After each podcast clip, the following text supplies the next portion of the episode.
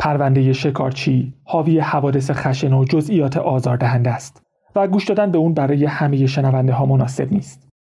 لطفا هر وقت احساس کردید دارید اذیت میشید بلافاصله پخش اون رو متوقف کنید. هیچ کدوم از جزئیاتی که تو این پرونده میشنوید دراماتیک نشده. همه چیز کاملا واقعی و بر پایه مصاحبه ها و مستندات و مدارک موجوده. Yeah, we don't to do anything to scare your children. That's the last thing we want to do. We don't want to scare anybody.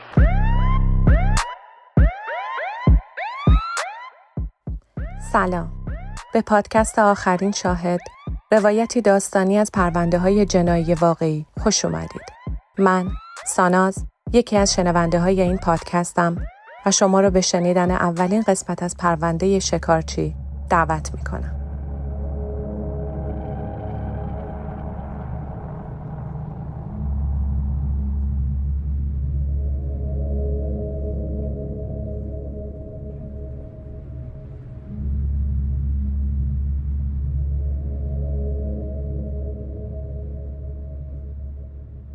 من داشتم کنترلم رو روی چیزی از دست می‌دادم که خیلی خشونت آمیزتر از اون بود که بشه برای همیشه در درون خودم نگهش دارم.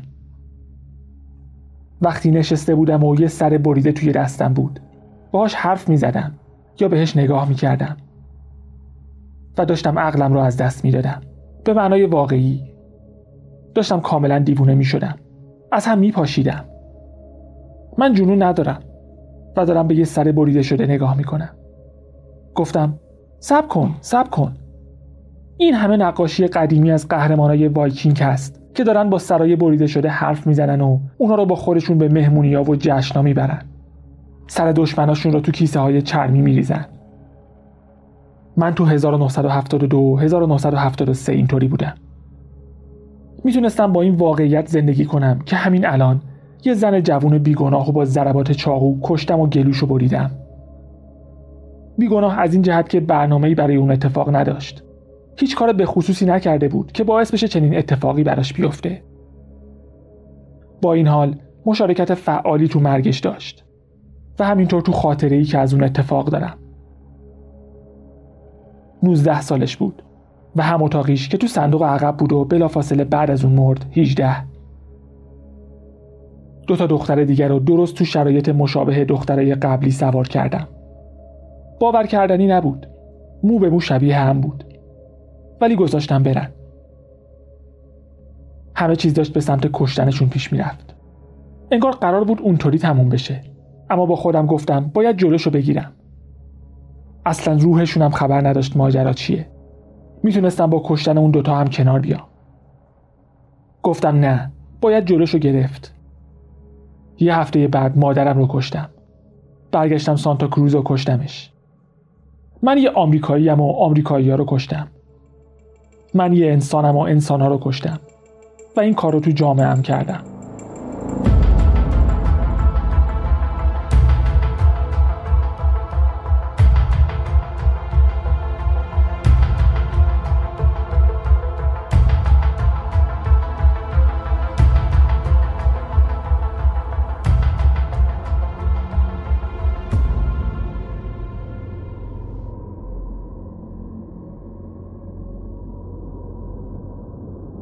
ده سالی می‌شد که مد بامبر این طرف و اون طرف شهر بمبگذاری می‌کرد و پلیس نیویورک هم ایده ای نداشت که باید دنبال کی بگرده تو فاصله 1940 تا 1956 بیشتر از سی تا بمب تو نقاط مختلف شهر کار گذاشته بود و مراکز اداری، سالن‌های سینما، کتابخونه ها، باجه های تلفن یا سرویس های بهداشتی رو هدف قرار می‌داد.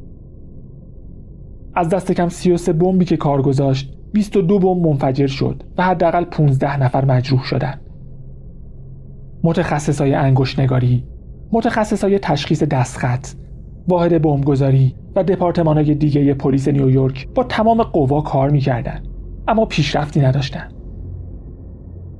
ظاهرا روش های سنتی پلیس در مقابل کمپین بمبگذاری مد بامبر حرفی برای گفتن نداشت. به خاطر همین تو 1956 سراغ یه جرم شناس و روانپزشک به اسم جیمز بروسل رفتن که اون موقع معاون کمیسیون بهداشت روانی ایالت نیویورک بود و قرار بود مدارک پرونده رو بررسی کنه تا شاید چیزی پیدا بشه که از چشم کاراگاه ها دور مونده. بروسل تو جلسه ای که با رئیس پلیس و دو نفر از کارگاه های خبره NYPD داشت عکسای صحنه جرم و نامه هایی که مد بامبر فرستاده بود رو دید و درباره مهارت های آهنگری و برقکاری بمبگذار حرف زدن. در طول جلسه به قول خودش یه پورتره از کسی که دنبالش بودن ترسیم کرد. چیزی که امروز به اسم پروفایل می‌شناسیم.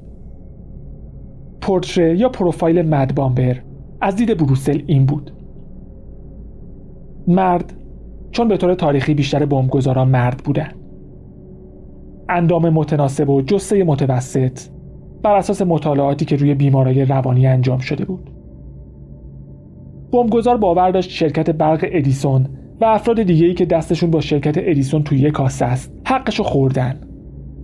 پس بروسل فکر می‌کرد مزنون پارانویا داره. چهل تا پنجاه سال سن چون معتقد بود پارانویا به کندی شکل می‌گیره. دقیق مرتب و منظم بر اساس نامه هایی که فرستاده بود و دقت عملی که تو بمبایی که ساخته بود داشت. کارمند نمونه وقتشناس و خوشرفتار. اصلیت اسلاف چون بمبگذاری تو اروپای مرکزی متداول بود. کاتولیک چون بیشتر اسلاوا کاتولیک بودن. مبادی آداب اما نه چندان صمیمی. درس خونده اما احتمالا بدون تحصیلات عالی. غیر آمریکایی چون جمله بندی نامه ها این حس رو به بروسل می‌داد که اول توی زبون دیگه نوشته شدن و بعد به انگلیسی ترجمه شدن. به خاطر اینکه حرف W رو گرد می نوشت و صندلی های سالن سینما رو خط خطی کرده بود بروسل فکر می‌کرد مزنون یه مشکل جنسی داره. احتمالا عقده اودیپ یعنی عاشق مادرشه و از پدرش و افرادی که تو قدرت هستن متنفره. تنهاست. دوستی نداره. علاقه ای به جنس مخالف نداره. ازدواج نکرده. شاید با یکی از بستگان مسنش زندگی می‌کنه. احتمالا در کانتیکات زندگی می‌کنه. چون کانتیکات جمعیت اسلاو زیادی داره بروسل حتی تا اینجا پیش رفت که بگه وقتی مزنون رو دستگیر می‌کنن کت دو ردیف دگمه تنشه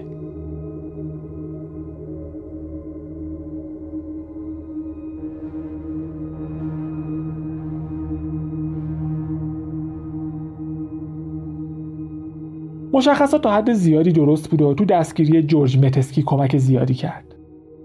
تو سالهای بعد مامورای پلیس تو نیویورک و ایالتهای دیگه به مشورت با روانشناسا و روانپزشکا ادامه دادن تا پروفایل مهاجمی رو تهیه کنن. مخصوصا مهاجمینی که تو شناسایی و دستگیریشون به مشکل خورده بودن. همزمان profiling تو اف هم در حال شکل گرفتن بود. تا همین امروز هم profiling مرزا و تعاریف مشخصی نداره و profiler ها سر روش ها یا حتی اصطلاحاتی که استفاده می‌کنن اتفاق نظر ندارن هرچند خود کلمه profiling به خاطر فیلم ها و سریالایی مثل سکوت بره ها پروفایلر یا شکارچی ذهن وارد دایره لغات مخاطبای ژانر جنایی شده. با اینکه سر تعریفش بحث هست هدفش مشخصه. اینکه کاراگاه ها با بررسی مدارک موجود تو صحنه جرم و گزارش قربانیا و شاهدا مشخصات مهاجم رو به دست بیارن. از عوامل روانشناسی مثل ویژگی های شخصیتی سابقه آسیبای روانی یا الگوهای رفتاری گرفته تا ویژگی های مثل سن نژاد یا موقعیت جغرافیایی کارآگاه ها می‌تونن از profiling برای انتخاب رویکردشون تو بازجویی افراد دستگیر شده هم استفاده کنن اولین بار تو دهه 1880 از سرنخهای موجود تو صحنه جرم برای پیشبینی شخصیت جک ریپر استفاده شد. شلوسبرگ که تو دهه 1960 و 1970 پروفایل خیلی از جنایتکارا از جمله دیوید برکوویتس رو تهیه کرد. میگه کاری که من می‌کنم اینه که میشینم و پرونده جنایتکارایی که دستگیر شدن رو نگاه می‌کنم. یه لیست تهیه می‌کنم که سن مهاجم چقدر بوده مرد بوده یا زن تحصیلاتش چقدر بوده مشکلات خانوادگی داشته تو مدرسه مشکل داشته بیشترین تعداد ویژگی هایی که می‌تونم استخراج می‌کنم. بعد نگاه می‌کنم ببینم کدومشون شایع تر بودن تو سال 1974 واحد علوم رفتاری FBI برای بررسی پرونده های قتل و تجاوز سریالی شکل گرفت. از 1976 تا 1979 چند تا مأمور FBI که توشون جان داگلاس و رابرت رسلر از همه معروفتر شدن با 36 قاتل سریالی مصاحبه کردند تا دسته بندیشون کنن. مهمترین خروجیشون تقسیم مهاجمین به دو دسته سازمان یافته و غیر سازمان یافته بود که می‌تونید مقالش رو تو سایت آخرین شاهد بخونید. اساس profiling اینه که رفتار منعکس کننده شخصیته. مثلا توی پرونده قتل شخصیت مهاجم با سوال درباره رفتارش تو چهار بخش تعیین میشه. اول اینکه قاتل چه فانتزی ها یا نقشه هایی قبل از ارتکاب جرم داشته. چه چیزی باعث می شده بعضی روزا کار کنه و بعضی روزا نه. دوم قاتل چه نوع قربانیایی رو انتخاب می کرده و چطور اونا رو به قتل می رسونده.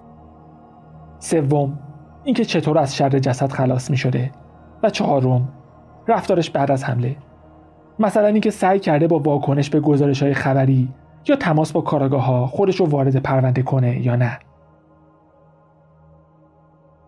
هرچند خیلی از این تلاش زیر سوال رفته.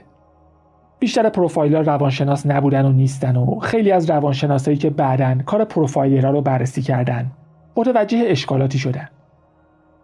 مثلا همین چند وقت پیش یه مطالعه که روی اطلاعات صحنه جرم 100 قتل سریالی انجام شد. نشون داد تقسیم بندی سازمان یافته غیر سازمان یافته دقیقا درست نیست و همه قاتلای سریالی سطحی از سازمان یافتگی رو دارن. در عوض تفاوتشون تو نوع رفتارهای غیر سازمان یافته که از خودشون نشون میدن. اما برگردیم به دهه 1970 جان داگلاس و رابرت رسلر توی واحد ویژه تو اف کار می‌کردن که اسمشو گذاشته بودن واحد علوم رفتاری. دو هدف اصلی واحد علوم رفتاری این بود. کمک به های محلی تو حل پرونده ها و مطالعه یه پدیده جدید یعنی افزایش چشمگیر جنایت توسط غریبه ها مهاجمین سریالی و قاتلین سریالی اصطلاح قاتل سریالی برای اولین بار تو همین واحد علوم رفتاری FBI استفاده شد. داگلاس یه پیشنهاد داشت. گفت از اونجا که کلی قاتل سریالی تو زندانن فکر خوبیه که باهاشون صحبت کنن و ببینن چیکار کردن و چی تو ذهنشون گذشته و میگذره. رسلر قبول کرد و تصمیم گرفتن از کالیفرنیا شروع کنن. چون سهم کالیفرنیا از جرایم کل کشور خیلی زیاد بود. اولین کسی که انتخاب کردن تو مرکز پزشکی حفاظت شده وکاویل نگهداری می‌شد. فکر می‌کردن بهترین کار اینه که به هیچ کس خبر ندن. نه به افسرهای مافوقشون تو FBI و نه به مسئولین زندان. مطمئن بودن FBI بهشون اجازه نمیده دوره به چرخن و با قاتلای سریالی مصاحبه کنن.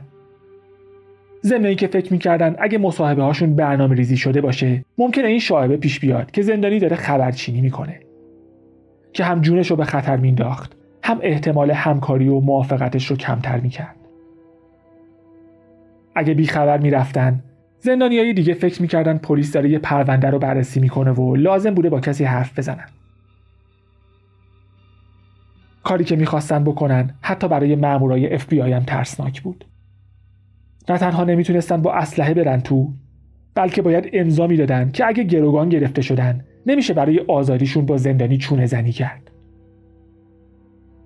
چیزی که اوضاع رو پیچیده تر می کرد این بود که از غذا اولین نفری که انتخاب کرده بودن 205 سانتی متر قد و 140 کیلوگرم وزن داشت. پس عملا قرار بود با یه حیولا توی اتاق حبس باشن. و یه چیز دیگه هم بود که داگلاس رو نگران می‌کرد. اینکه حیولاشون ضریب هوشی 146 داشت. توجه کنید که ضریب هوشی متوسط بین 85 تا 114 داگلاس نگران بود. همیشه خودشون باهوشترین آدمای جمع بودن اما حالا میترسیدن طرفشون باهوشتر باشه. به لحاظ فیزیکی که حرفی برای گفتن نداشتن. به لحاظ ذهنی هم می‌تونست اونا رو به بازی بگیره یا هر چرندیاتی که دلش می‌خواد تحویلشون بده. داگلاس تو دانشگاه بکس حرفه‌ای کار می‌کرد. بلد بود چطوری مشت پرت کنه. اما با کسی طرف بود که نه تنها ظرفیت آدم کشتن داشت بلکه از آدم کشتن لذت می برد هیولای 205 سانتی نابغه ادموند کمپر بود. داگلاس و رسلر از هر چیزی که اد بهشون می‌گفت استقبال می‌کردن. اما به طور خاص می‌خواستن جواب این سوالا رو بدونن. چی باعث میشه یه نفر به یه مهاجم جنسی سریالی تبدیل بشه و چه علائم اولیه‌ای هست که زنگ خطر باشه؟ چه چیزی می‌تونه انجام اون جنایت رو تشویق کنه یا جلوش رو بگیره؟ و قربانی می‌تونه چه نوع واکنش ها یا استراتژی هایی داشته باشه تا جلوی قربانی شدنش رو بگیره؟ این اطلاعات رو به زندانی نمی‌دادن. اما خودشون می‌دونستن دنبال چی هن. با توجه به اینکه هیچکس از ماهیت کارشون خبر نداشت مجبور بودن تو ساعات بیکاری و آخر هفته ها پروژهشون رو دنبال کنن.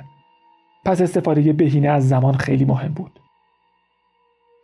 می‌تونستن یه جایزه برای زندانیشون در نظر بگیرن تا به حرف بیارنش. یه چیزی که تو حالت عادی تو زندان ازش محروم بود.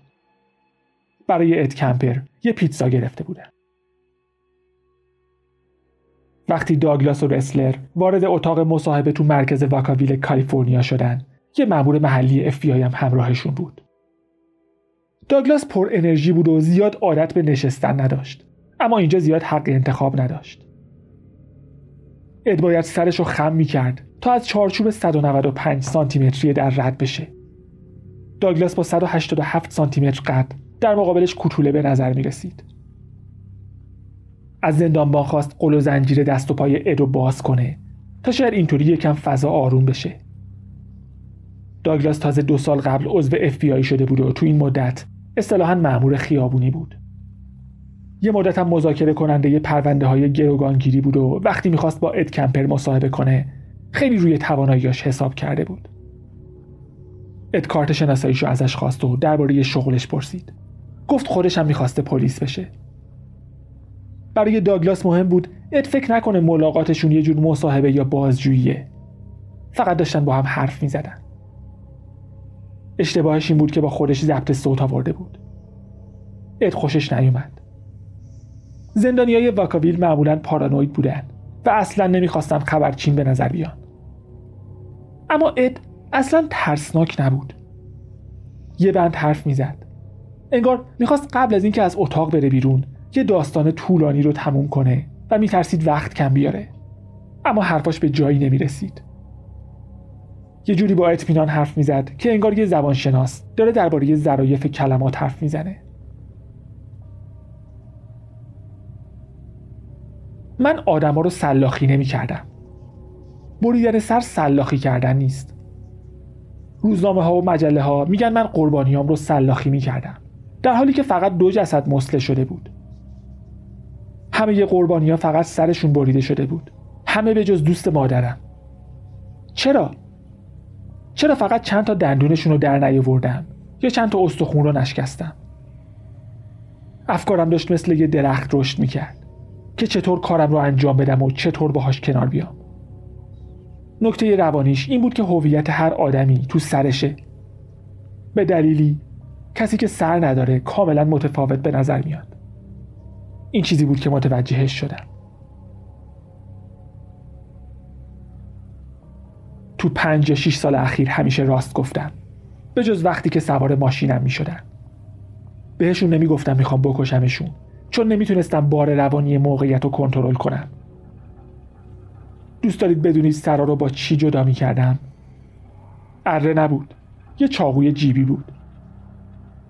پیچیدگی کار منو برانگیخته می کرد روش موشکافانه ای که با اون مشکلات بالقوه رو حتی قبل از اینکه پیش بیان برطرف می کردم سنجاق سر گیره هرچی سلاحهای بیشتری داشتن احساس امنیت بیشتری می‌کردن. ریسکای بیشتری می‌کردن و برای من ساده تر بود. مگر اینکه یه مأمور پلیس زن بود که اسلحهش دستش بود و به سمتم نشونه رفته بود. وگرنه دقیقا همون جایی میبردمشون که می‌خواستم. دو قربانی اول باور داشتن که اگه دو ساعت خبری ازشون نشه FBI و CIA و اینترپل میان دنبالشون. هر دوتاشون پولدار بودن. خانواده های شیک و پیک. خیلی مهم بود. فکر می‌کردن اگه به پدرشون زنگ نزنن گزارش مفقودیشون ثبت میشه. وقتی کسی خودش رو رها می‌کنه تا قربانی باشه چاره ای جز قربانی شدن نداره.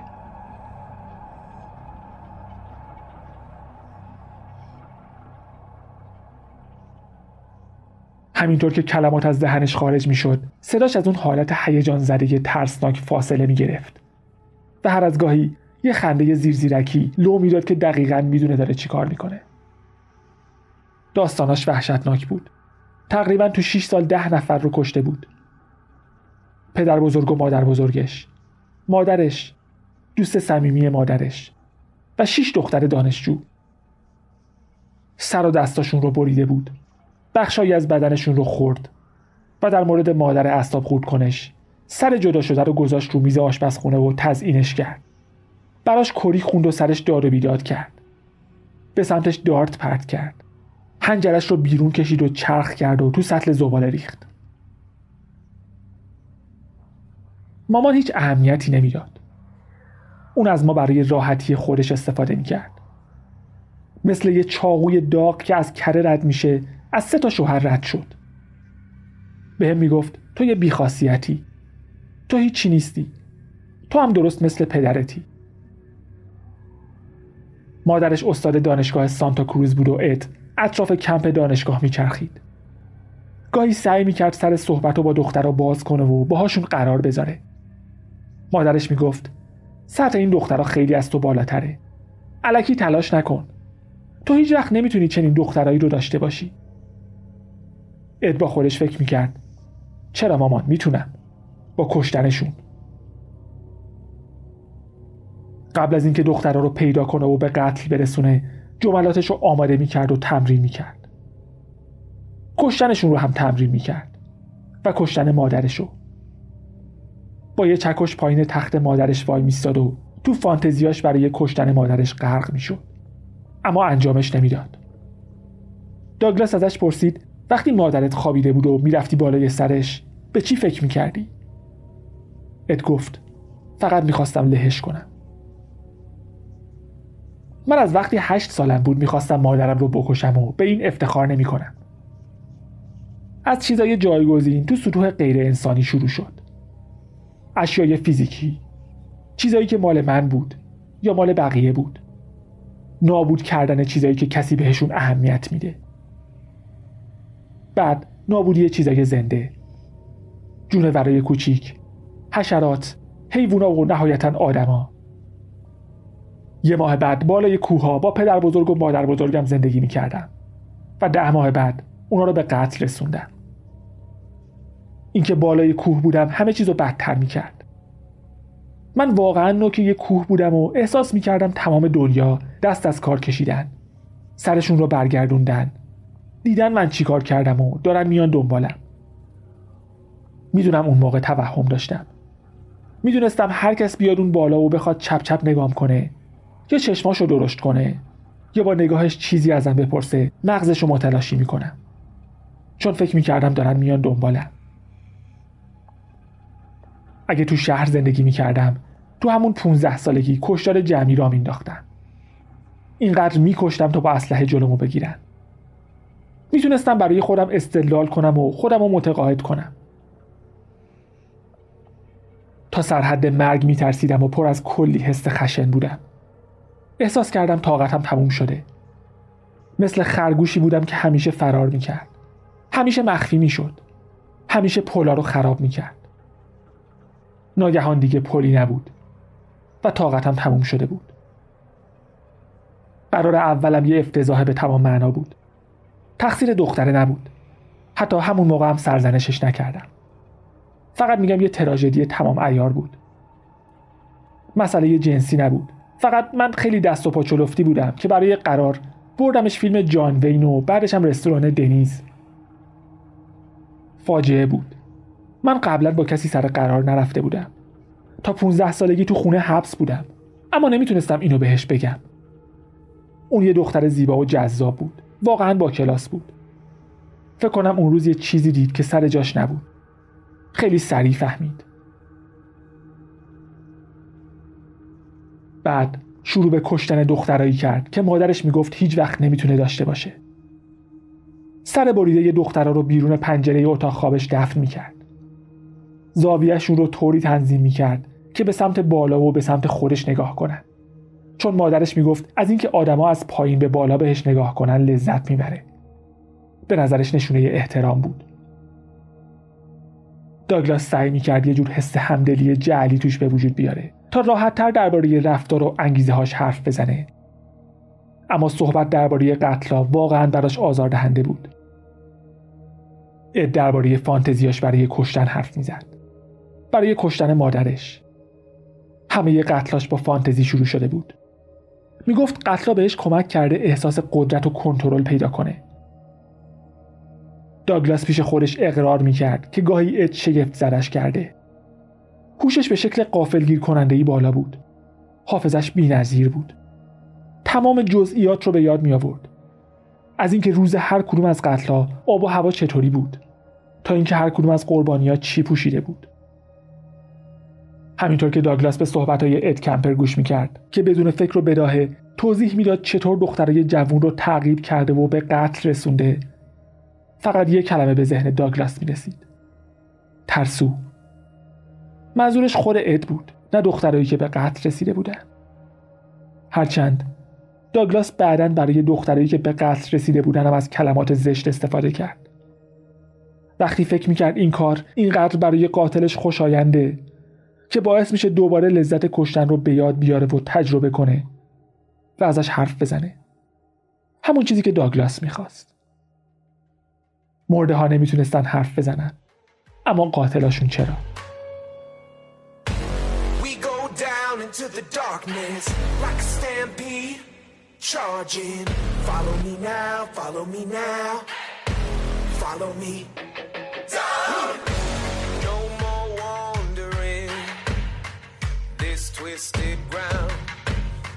forsake everything.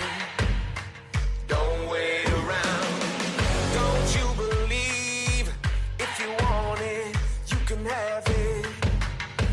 Leave the rest leave the habits